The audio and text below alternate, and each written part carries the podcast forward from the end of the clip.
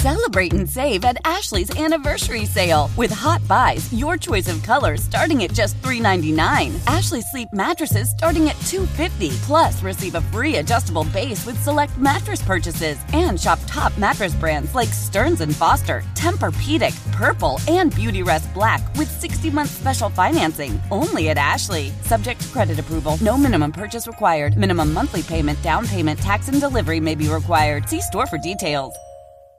Presented by T Mobile, the official wireless partner of Audacy Sports. With an awesome network and great savings, there's never been a better time to join T Mobile. Visit your neighborhood store to make the switch today. All right, it's now time to turn the show over to our dear listeners and let them ask the questions of us here for our Twitter mailbag. And we're going to start off here with our buddy, our, our good friend, our good listener, a, uh, a Tolo over at 105 through the fan, and also a, uh, a loyal listener here and Love the Star, Dr. Mark. And Dr. Mark says, how much of Jalen Tolbert's struggles were his own, and how much, if any, were due to deficient quarterback play from Cooper Rush?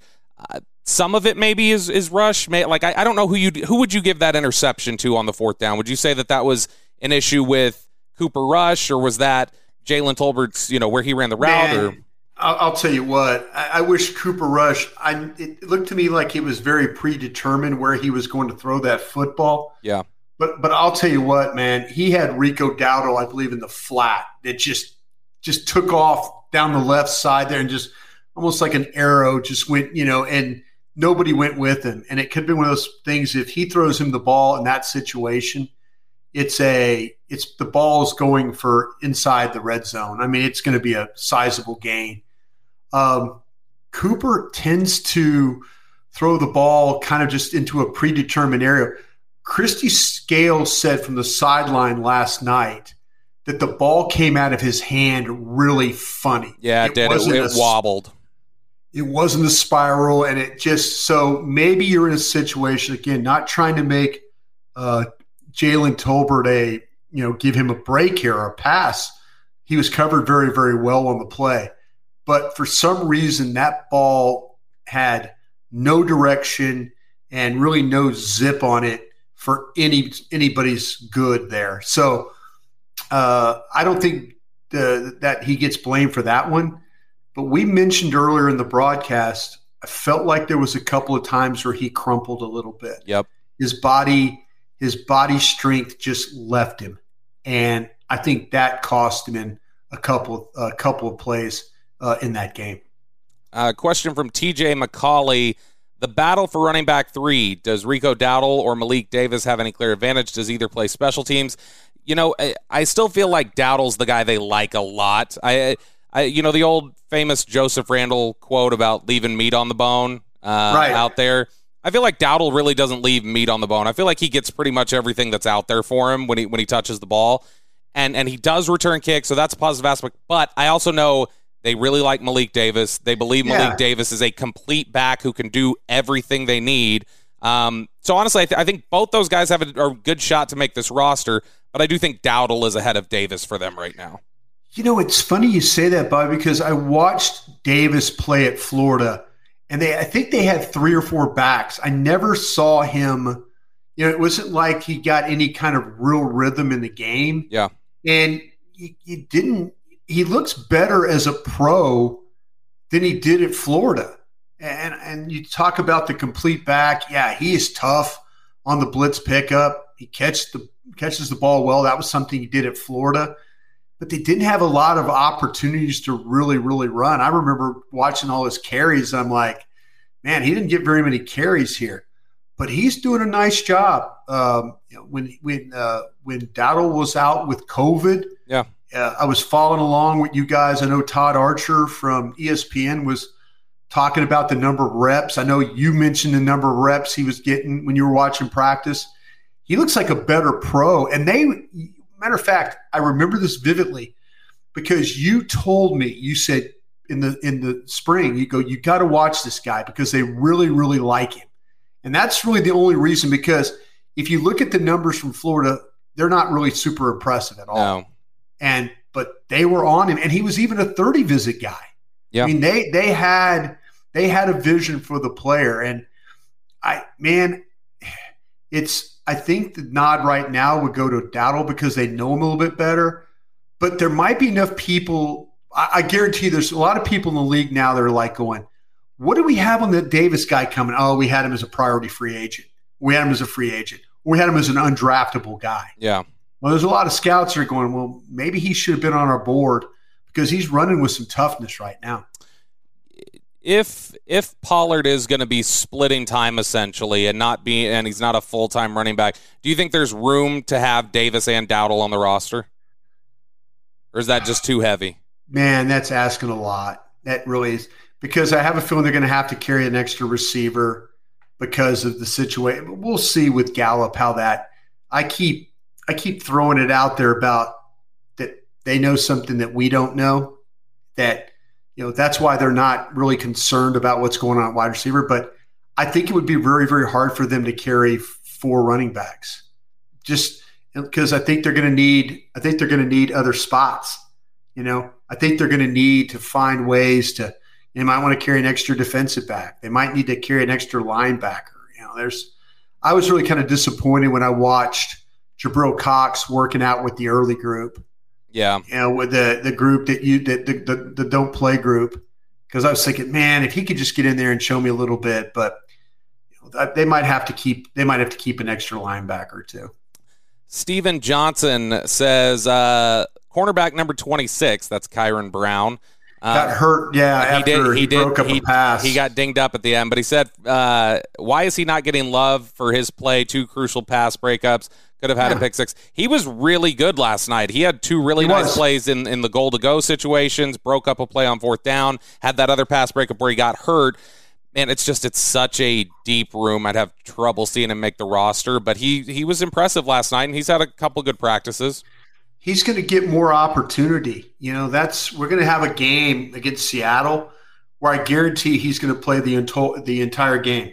You know, yeah, him and Isaac Taylor-Stuart, our guy, they're going to play. They're going to play a, a, whole whole game. Uh, Quandre Mosely, that's another guy that's going to. Mo- Mosely had some good and some bad last night. He sure did. He sure did. But those cats are going to get. Uh, they're going to get a lot of work uh, in the next couple of weeks.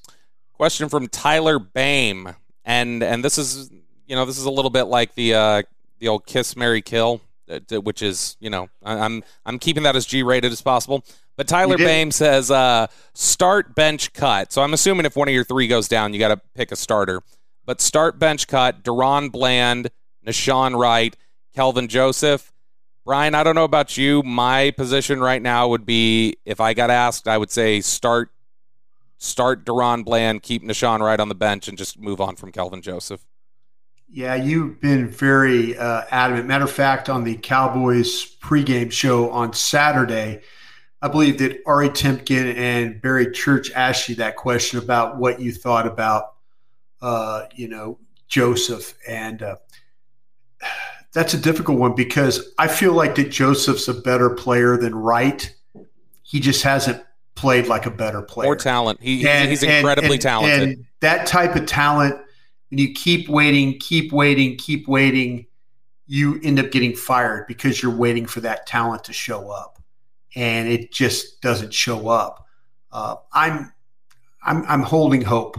I'm really holding hope that uh, the Charger week is better for him, and the Seattle week is better for him because if it's not, and Wright plays to his practice level, I, I think you're absolutely right. I, I just think it's Bland Wright now. It's right after him, and then then what you got with Joseph. Is Kelvin Joseph uh, one of the instances? Kelvin Joseph versus Nahshon Wright, or even versus DaRon Bland.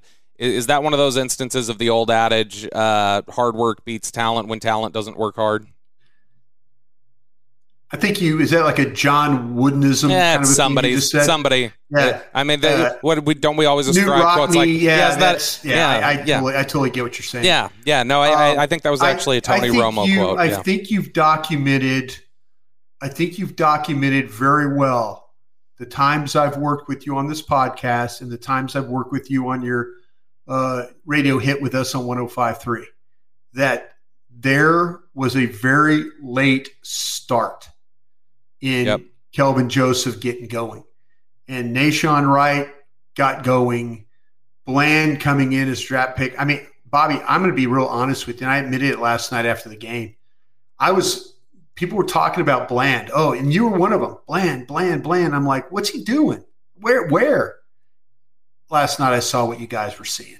That, that right there was like, I should have had my eyes open a little bit better for that. But the Kelvin Joseph thing, I, I worry because I don't know if he has the mental toughness to fight his way out of this ditch. Yeah. And if, you know, if Kelvin Joseph gets cut and Kelvin Joseph and he ends up not going anywhere, Kelvin Joseph will go be a performer somewhere or something. He'll fall, he'll have something he falls back on. But right now, Kelvin Joseph is a player that's not playing with a whole hell of a lot of confidence.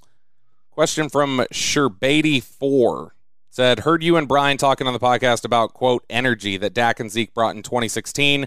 Yeah. Any chance that CeeDee getting more touches brings similar energy to the squad? He's definitely more animated and exciting than Cooper. Um, it should be. I think they they definitely. We've talked about this a lot. They want more juice out of the wide receiver room, and they I do. think that message has been relayed to CeeDee Lamb. And I think CeeDee Lamb is talking more authoritatively. I've referenced the quote several times during OTAs when we talked to him. He said, I feel like if I'm not getting going, this offense isn't getting going.